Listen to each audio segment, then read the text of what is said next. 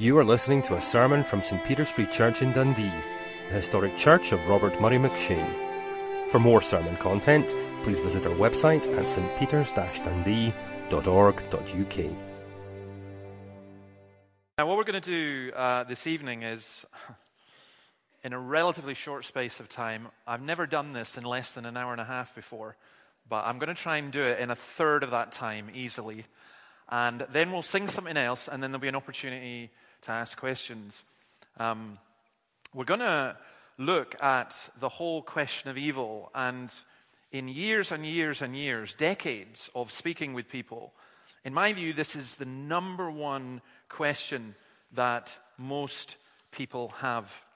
And I think it's good for those of you who are not Christians, you have that question. It's great that you're here. And for those of us who are Christians, it's not that easy to work out. Now, you may think it is. I've been looking at this for 35 years. And uh, the only time I've ever felt really confident enough to speak about it was when I went to the Keswick Convention last year. And um, I've been, I, I still think about it a lot. But I believe that the question of evil and suffering is something that should drive us to Christ rather than away from Him. So, Let's begin by reading from Job chapter 38.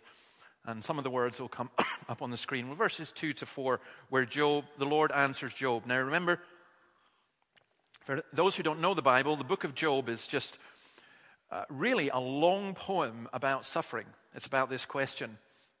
And uh, Job is asking God why he suffered so much. And his friends try and answer, and Job, there's a back and forth.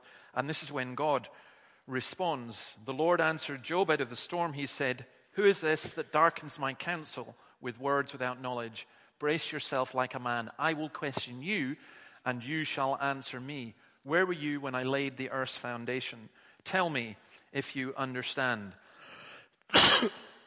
now, there are other verses. I'm not going to read the whole chapter, but um, uh, later on in the chapter, you get him uh, saying this Tell me if you have any understanding. Have you comprehended the breadth of the earth? Tell me if you know all this.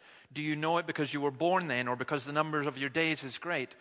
Shall the one who contends with the Almighty correct him? He who rebukes God, let him answer it. Would you indeed annul my judgment? Would you condemn me that you may be justified? And from a Christian point of view, it's really important for us to approach this question with a degree of humility. In other words, we're not standing and saying to God, You've got to answer us. It's not wrong to ask questions, but it's how you ask them. You can ask them wanting to know, or you can ask them making accusations. So, what I want to do is, I want to bear these verses in mind, and we'll be referring to other parts of the Bible as well. And I just want to stay with this. Now, some of it is necessarily going to be quite compact and quite heavy. Um, the best laid plans of mice and men. So I prepared this really elaborate PowerPoint with all the quotes on it and left it at home.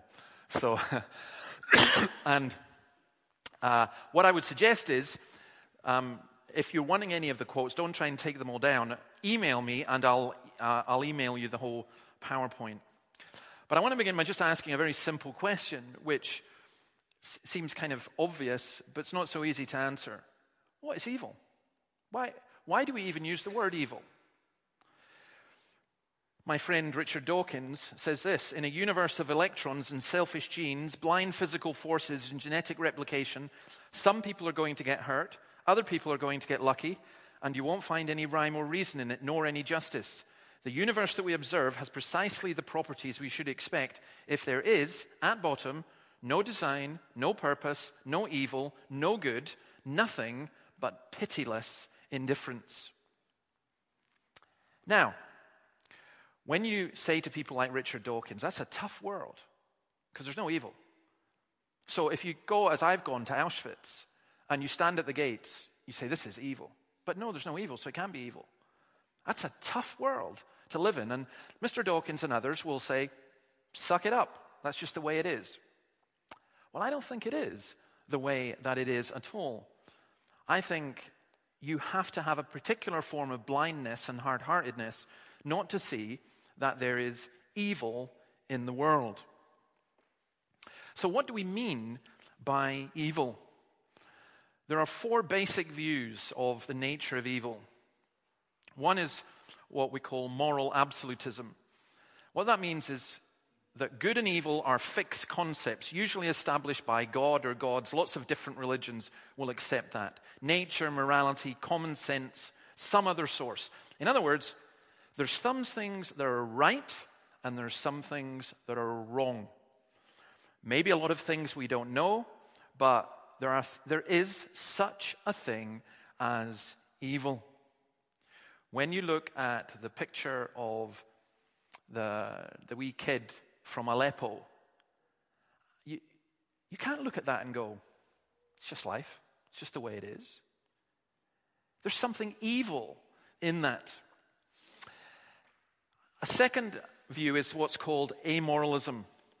They would say that good and evil are meaningless and that there's no moral ingredient in nature. That's Mr. Dawkins' thing. He Said, look, that's, it's just the way that things happened. There is no good and evil. A third view is that moral relativism. That holds that the standards of good and evil are only products of local culture, custom, or prejudice. So, in our culture, people might say, I mean, if you, if you heard, for example, the First Minister's speech yesterday, she was saying, Our society is all about inclusion. Good. But what does that mean? What if you lived in uh, Weimar, Germany in the 1930s and the Jews are scum and society says the Jews are scum? Does that mean that society then has the right to get rid of the Jews? What if society decides that we don't like black people? Or what if society decides we don't like white people? Or we don't like people with ginger hair? Does that mean that, they, that we could just create our own standards? There's a fourth view. There's those three then moral absolutism, amoralism, moral relativism. There's a fourth view called moral universalism, and I can't be bothered wasting time explaining it to you because it's just complete rubbish. Nobody really understands it anyway. It's people trying to be clever because they recognize that the two of the others uh, just don't work. But I think Bottom line, forget all the big words. You and I have a sense of evil, a sense of right and wrong. It's why, from the very youngest age, you will get a child going, That's not fair. Now, any of you who are parents here and you've gone through the teenage stage, that's not fair. That's not right. Why is it not fair? Because I say it's not, you know. Why is it fair? Because I say it's fair, the parent might say, but the child will always going to ask, that's not fair. And often, actually, a child has a, a, an awareness of right and wrong as we do. Why is this a problem for the Christian? It's explained in this very simple way. If God is all powerful, if God is omnipotent, he could destroy evil because he's all powerful. If God is good, he'd want to destroy evil. Evil exists, so therefore, the good, omnipotent God cannot exist. It's an age old argument that's been used many, many times. What's the answer to that? Bear with me. Let me just back off a little bit and say, let's remove God from the picture. Is there still evil? Well, of course there is. So, what do you do with it? If your view is what might be called evolutionary naturalism the view that just there's no creation, there's no life after death, there's no ultimate foundation for morality, there's no ultimate meaning in life. And that's why questions of purpose, people say, well, forget purpose. Why are we here? No, no, no, it doesn't matter. Just enjoy it. It also means that there's no human free will.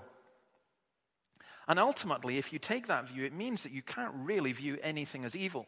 Evil is a problem for the Christian, evil is a problem for the thinking person who recognizes that the world is not just chemicals interacting with one another, that there is such a thing as morality. And actually, the problem of evil works in such a way that often it drives people towards being Christians towards at, at least looking for God. C.S. Lewis, in his journey from atheism to theism and then to Christianity, realized that the problem of evil was more of a problem for atheism than it is for Christianity. He says this, and uh, for me, this had a big uh, impact on me many years ago. My argument against God was that the universe seems so cruel and unjust. But then I thought, how had I got this idea of just and unjust? A man does not call a line crooked unless he has some idea of a straight line. What was I comparing this universe with when I called it unjust? Of course, I could have given up my idea of justice by saying it was nothing but my own idea, a private idea. But if I did that, then my argument against God collapsed too, for the argument depended on saying that the world was really unjust, not simply that it did not happen to please my private fancies. Thus, in the very act of trying to prove that God did not exist, in other words, that the whole of reality was senseless, I found I was forced to assume that one part of reality, namely my idea of justice, was full of sense. Consequently, atheism turns out to be too simple. In other words, just put very simply, if you are an atheist or a non believer, it's just too simple. It's just a, a, a, simplistic way of thinking. It's not the intelligent, rational way to think at all. Because the intelligent, rational person recognizes that evil exists and wants to ask why. One other thing before we get to the answer is evil just suffering? Because what usually happens is people in our culture will say, well, evil doesn't exist, but suffering does. And so it's needless suffering that's wrong. Pointless suffering, because everyone will accept that some suffering might be necessary. And I'm sorry for the dentist here uh, for using this illustration, but I use it all the time uh, because it's true. I, I do. I love my dentist now. Honestly, I like my dentist. Um, but even so, I still sit in that chair and I grip it really tight when that needle comes because I don't like that. And it's suffering and it's torture. And why can't you do my teeth without, and I've got to go and get a crown in a couple of weeks. And I'm, you know, I'm sorry, I need to talk to some, I need some therapy before I go because it's suffering. But it's needful suffering, it's suffering with a purpose. So people say mindless suffering or needless suffering. But here's the problem how do we know what's pointless? Tim Keller, who would have to come into this at some point, says tucked away within the assertion that the world is filled with pointless evil is a hidden premise, namely that if evil appears pointless to me, then it must be pointless. This reasoning is, of course, false. Just because you can't see or imagine a good reason why God might allow something to happen doesn't mean there can't be one. And what's happening there is the, the, the atheist is saying, I have the intellectual capacity and ability to work out what's good suffering and what's bad suffering. The atheist is saying, if my mind can't plumb the depths of the universe for good answers to suffering, well, there can't be any. And as Keller points out, this is absolutely blind faith. When someone says, I'm not going to believe in God because I cannot see why that would happen, do you realize what you're doing? You're putting yourself in the place of God.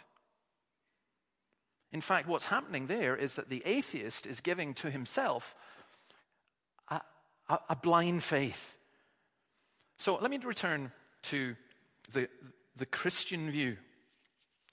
How would the Christian answer this? Because it is a difficulty. Uh, the question is put another way. If the world was created good, why is there the devil? If God created everything, did God create the devil? Did God create a perfect world and then get it wrong? Sometimes I hear people in their arrogance saying, Well, if I was God, I would have created a world that was so much better. I go back to somebody who's been so helpful to me in so many ways in my life. A guy called Augustine, who understood what evil was, who experienced evil, whose Confessions is still one of the great Christian books, the great books actually of all time. And uh, he explains it very simply. And I, I, I just love this. He says, God created all things, right? We know that. Evil's not a created thing. It's the absence of good. God did not create evil, but permits it for the good. So, what he's saying is yes, God did create the devil, but when he created him, he was an angel who was good, who had the capacity to go wrong. As to the why, we'll come to that later. But Augustine explains in this way And in the universe, even that which is called evil, when it is regulated and put in its own place, only enhances our admiration of the good. For we enjoy and value the good more when we compare it with the evil. For the Almighty God, who as even the heathen acknowledge has supreme power over all things, being himself supremely good, would never permit the existence of anything evil among his works if he were not so omnipotent, so all powerful, and good that he can bring good even out of evil. Later on, he says this He judged it better to bring good out of evil than not to permit any evil to exist. Now, that's a mind blowing thing, and it's, it's the thing I want us to grasp. I would say this I've, I've done this many times in discussions with people and debates. Said, if I could create a world in which you didn't experience any pain, any suffering, any broken relationships, anything like that, would that be the perfect world? Say, yes, of course. I want that. Would you want it? Yes, of course you'd want it. Good. I'll create a world in which you're a chair. Because a chair, none of these chairs that you're sitting on right now are thinking, oh my goodness, she's a bit heavy. I just wish it was someone else sitting here. Or the chair is not thinking, do you know this? I'm in love with the couch. I wish I could be a couch. I mean, you're not, they're, they're not thinking. They don't have, they don't experience any pain. They don't experience any suffering. They don't have broken relationships. You say, well, that's ridiculous. But wait a minute. It's not ridiculous. Because if God created us as moral beings where we can love and where we can choose between right and wrong, we have to have the choice. If God created us just so that we could only ever choose good, how is that choice? And how does that show love? So, Romans 8 28, all things work together for the good of those who love God, even things that are, that are evil. The, the kind of understanding is this that God created human beings to be immortal, free moral agents responsible for our own actions. This is the life. This life is the one we have to determine our eternal, eternal fate. And what God did is He created this world to be what's been called a vale for soul making. The physical and moral environment allows us to live, to be free moral, agents, and to learn what we need to learn. So, God created a world in which it was possible for mankind to fall in order that mankind could be raised up to freely love and serve and worship and be with God. Do we believe that animals are evil? I've, I've often been asked that one. No. I'm sorry. But um, I, I don't believe in the Disney version of animals that you've got nice animals and bad animals and all the rest of it. I've grown up with animals uh, as a, a child. I've seen animals do the most horrendous things. But the dog is not evil when it attacks someone. The dolphin or the seal is not evil when it takes a bite out of a salmon. We don't, we're not going to try animals when they kill their young. But a human being does that. We are moral, responsible creatures. Who's in the best position to know what's good and evil? There's an atheist who argues this if there's truly an omniscient God who knows every consequence of every action that has been or ever will be taken, then that being, and only that being, would, be in a position to speak with absolute authority about the, the amount and kind of suffering that is necessary. See, when we go to God and we say, Lord, why did this happen? Why did that happen?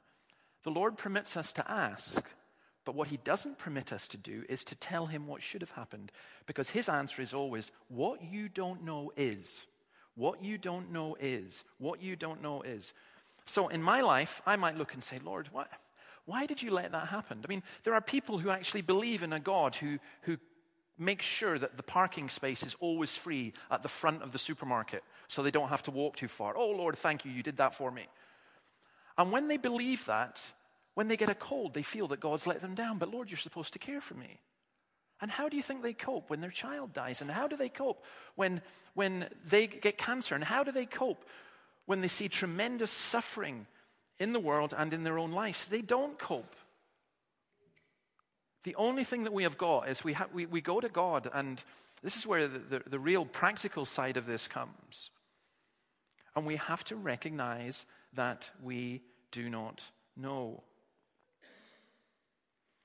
It's strange. My experience has generally been that there are people who, the first time they experience something really bad in their lives and they've been brought up in a Christian tradition, often a quite nominal one, but even sadly, sometimes an evangelical one, the first time they experience it, they say, Right, I'm out of here. I don't believe in God anymore because this bad thing happened.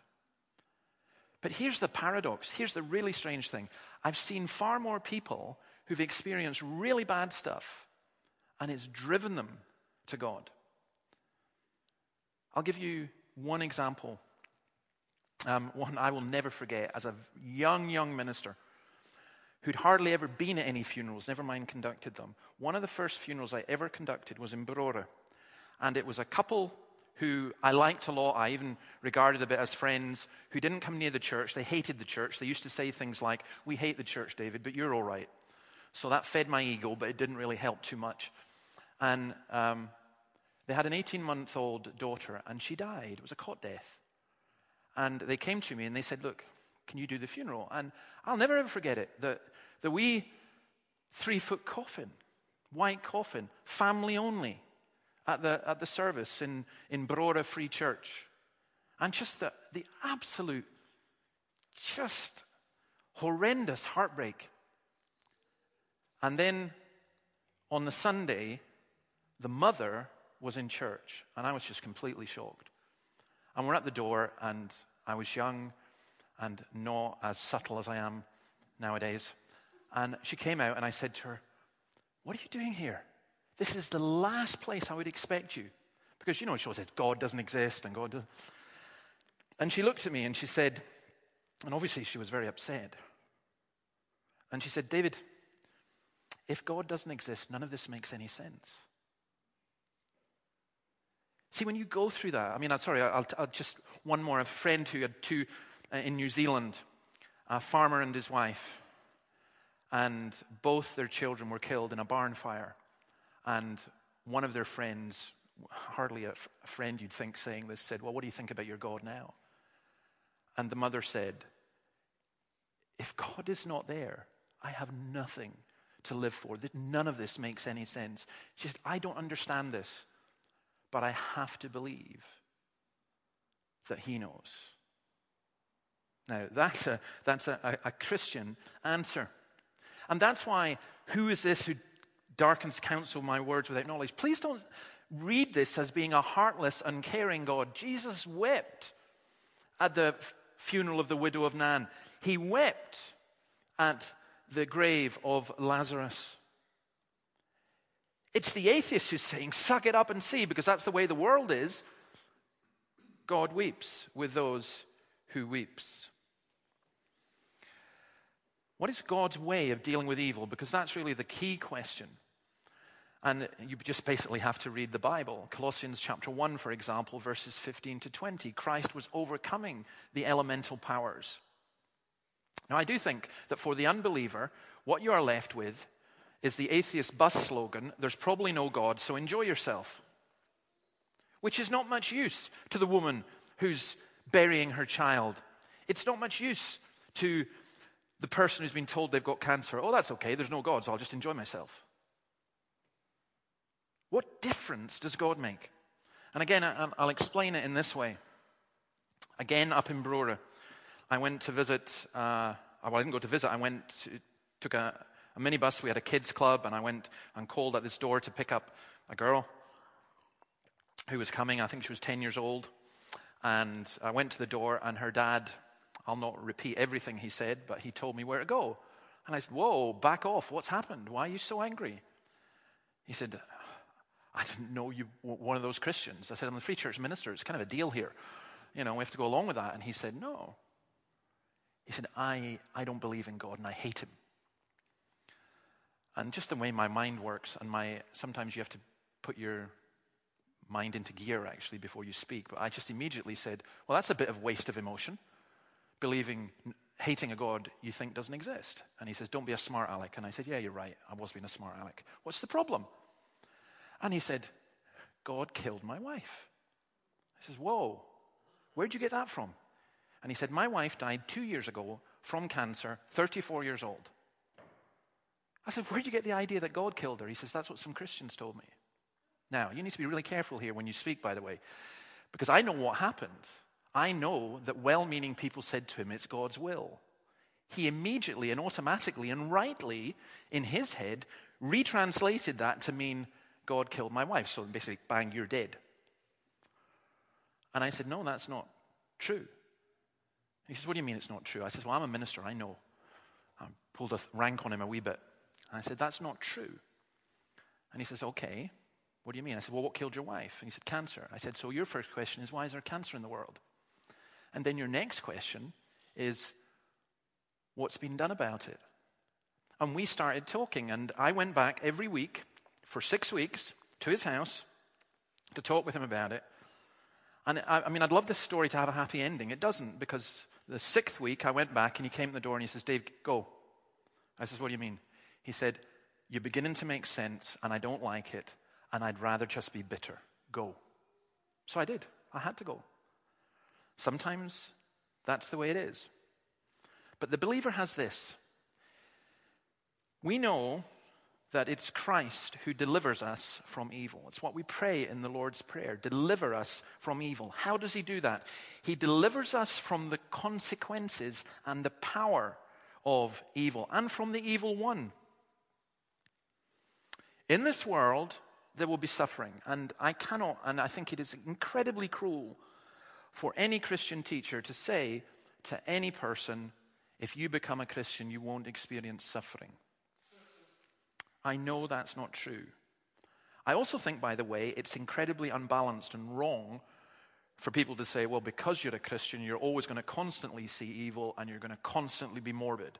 And you're just saying, oh, Lord, just get me out of here as soon as possible. We live in a, in a this strange world where we can experience the depths of sorrow and the heights of joy, and sometimes almost at the same time. I love uh, what Dostoevsky says in Crime and Punishment. And by the way, these guys, Dostoevsky and Tolstoy and, and, and Tolkien and C.S. Lewis, they really plumbed the depths of all of this. But Dostoevsky says this in the novel Crime and Punishment Pain and suffering are always inevitable for a large intelligence and a deep heart. The really great men must, I think, have great sadness on earth. That's an incredibly profound quote. If you have a large intelligence, you think about things, and you have a deep heart, you're not cynical and caught up in yourself, you are going to feel pain and the sorrow. Not as much as Christ did, but you will. I love in um, Lord of the Rings, when you're looking at the solution, uh, and Sam, at the end of that book, or the end of the film, if you can't be bothered with the book, um, he says to Gandalf, Is everything sad going to come untrue? I, have when I first heard that line, and then when I read it, I, I think that is one of the most profound things I've ever, ever heard. Because I believe, like Augustine, that our God is so powerful that all the sad stuff that happens to us and happens to his people is in effect going to come untrue. Deliver us from evil.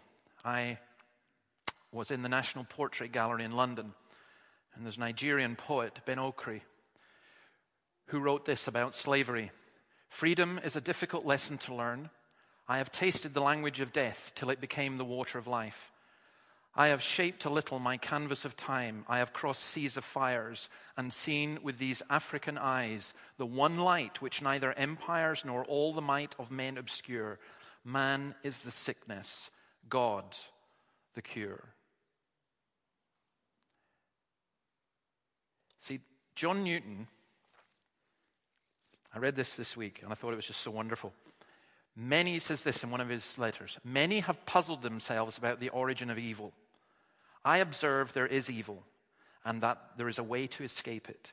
And with this, I begin and end. I observe there is evil and there's a way to escape it. And with this, I begin and end. Sorry. The person who says there's no God, I hope you're not daft enough to say there's no evil. But you're saying there's evil. You can't define it. You can't deal with it. You really can't because you don't get its depths. But the Christian will come and without knowing everything, because we don't know everything, and with lots and lots of questions and hurts and so on in our mind, I think we will end up where the position where we always come that God has provided a means, the, the way to escape it, to be delivered from evil. And some days, not often, you're flying, if you like, and you've got this clear vision and you understand what's going on and you grasp it. But I think some days as well, you are in the absolute darkness and all you've got is your hand in God's hand and you're saying, Lord, I don't get this. I don't get this. But I trust you. I trust you. And I pray that you would deliver us from evil. I, the reason I am a Christian is I know of, apart from the, being the truth, is I know of nothing in this world that deals with the problem of evil better than the good news and the gospel of Jesus Christ. And so, yes, it's incredibly hard for a 24 year old to sit with two parents, never having experienced death, never mind the death of a child, and seek to comfort. What do you do? You weep with those who weep. But I didn't, I didn't point them to my wisdom. I had no wisdom. I couldn't point them to my experience. I had no experience. But I could point them to the one who wept at the grave of Lazarus. And I could point them to the one who died for their sin. And I could point them to the one who said, Let the little children come to me. So, in a strange kind of way, I have an answer. And if you're a Christian, you have an answer to the problem of evil. And the answer is Jesus. And I'm just interested if anyone else has ever come up with a better answer than that. Okay, we're going to sing Psalm 23 uh, to the tune Trewarthy. And after we've sung this, take a breath. If you want to ask any questions, you can. I've already got some questions, so uh, don't worry with stony silence. We will be finished uh, by half past seven, as I promised. And then next week, if there, there's lots of other questions that people may have, we're going to spend more time. We'll have a kind of time after the service when people can stay on and uh, discuss things with myself and Andy if you want to do that as well. But let's sing Psalm 23 first. The Lord is my shepherd, no one shall I know. We'll stand to sing.